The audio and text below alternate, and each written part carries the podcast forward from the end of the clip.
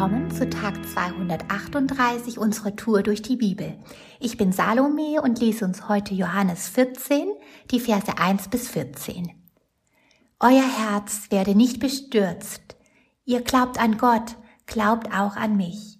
Im Hause meines Vaters sind viele Wohnungen. Wenn es nicht so wäre, würde ich euch gesagt haben, ich gehe hin, euch eine Stätte zu bereiten und wenn ich hingehe und euch eine Stätte bereite, so komme ich wieder und werde euch zu mir nehmen, damit auch ihr seid, wo ich bin. Und wohin ich gehe, dahin wisst ihr den Weg. Thomas spricht zu ihm, Herr, wir wissen nicht, wohin du gehst. Und wie können wir den Weg wissen? Jesus spricht zu ihm, ich bin der Weg und die Wahrheit und das Leben. Niemand kommt zum Vater als nur durch mich.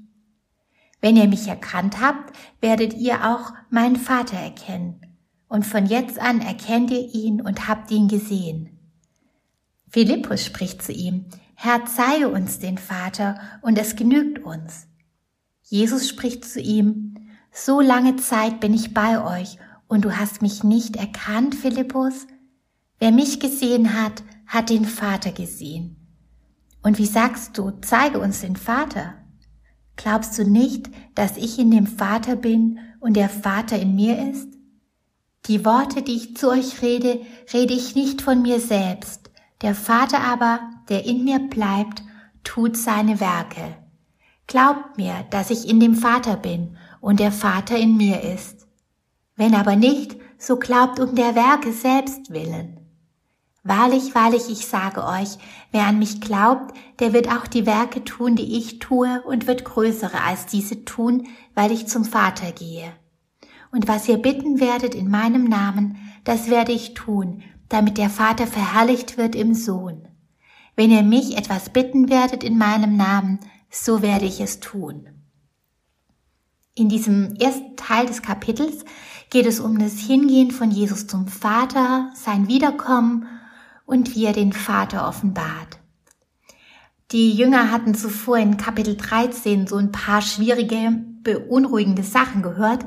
Zum Beispiel, dass einer von ihnen Jesus verraten wird, einer wird ihn verleugnen und Jesus selbst wird von ihnen gehen. Und da hinein sagt er diesen Satz, Euer Herz werde nicht bestürzt.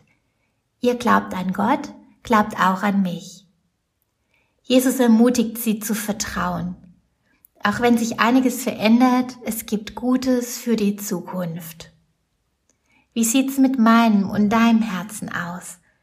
Ist die Grundstimmung auch eher unruhig oder erfüllt mit Vertrauen zu Jesus? In Vers 2 sagt Jesus dann mit einer großen Sicherheit eines der guten Dinge für die Zukunft. Er sagt, im Haus meines Vaters sind viele Wohnungen. Es ist nicht ein winziges Zimmer in einem Tiny House oder so, sondern da ist Platz zum Leben und Platz für noch ganz, ganz viele Menschen dieser Welt. Und Jesus bereitet die Wohnungen vor. Ich denke, es ist ein ganz klein bisschen so, wie wenn Eltern ein Baby erwarten. Da wird ein besonderer Platz oft sehr liebevoll und mit Vorfreude dekoriert und dabei wird viel an das neue Familienmitglied gedacht. Und bei Jesus umfasst diese Vorbereitung eines Platzes für Menschen im Himmel im Vaterhaus noch so viel mehr, noch so viel mehr Einsatz und Liebe. Er gibt sein Leben hin und stirbt am Kreuz, stellvertretend für all die Schuld, die uns von Gott dem Vater trennt. Und wenn wir Familienmitglieder geworden sind, werden wir nicht nur mit Freude erwartet, sondern sogar von Jesus noch dahin abgeholt wie eine Braut von ihrem Bräutigam.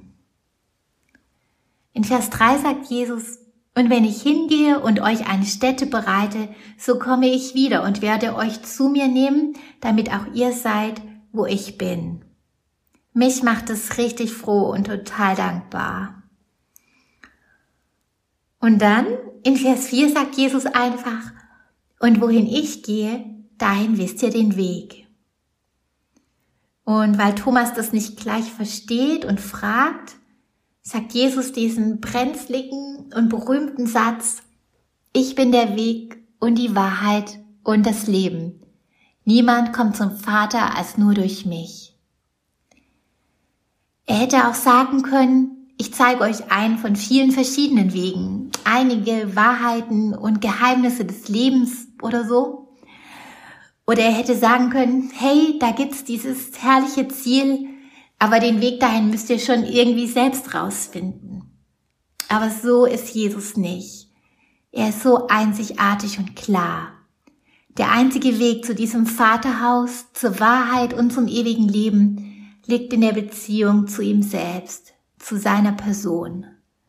Lass dich heute von dieser Klarheit neu anstecken und Jesus annehmen als deinen Weg, deine Wahrheit und dein Leben.